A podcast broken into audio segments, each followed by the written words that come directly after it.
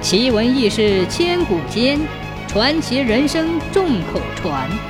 千古奇谈。宋朝至和年间，长安城里传说铁钱快要作废了。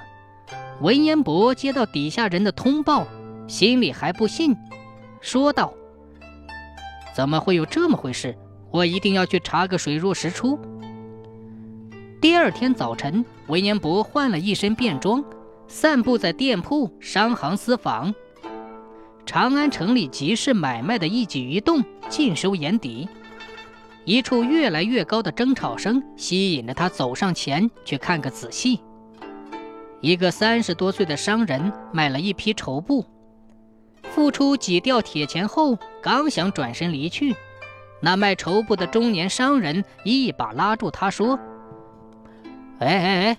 你留下这几串废铁钱，叫我一家老小喝西北风去啊！告诉你，朝廷要废除陕西铁钱了，快回家拿铜钱来。那青年商人当然不甘示弱，两人一下子争吵起来。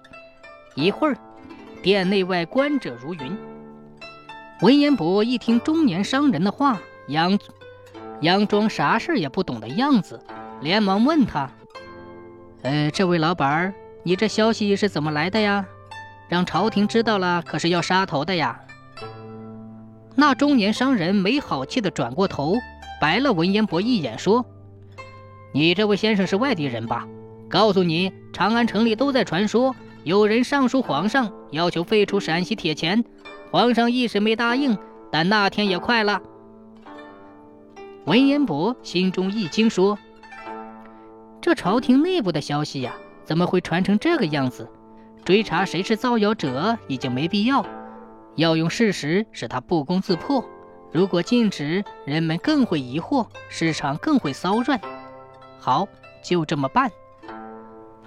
他马上打道回衙。不一会儿，他把长安城内丝绢行业的商人招来。文彦博坐在大堂上，笑着吩咐说。你们把各家的丝绢拿出几百匹卖掉，凡是来买丝绢的，一定让他交铁钱，不收铜钱。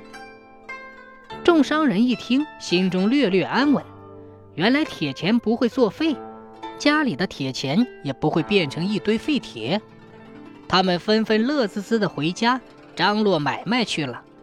谣言不攻自破，长安市场又恢复了安定。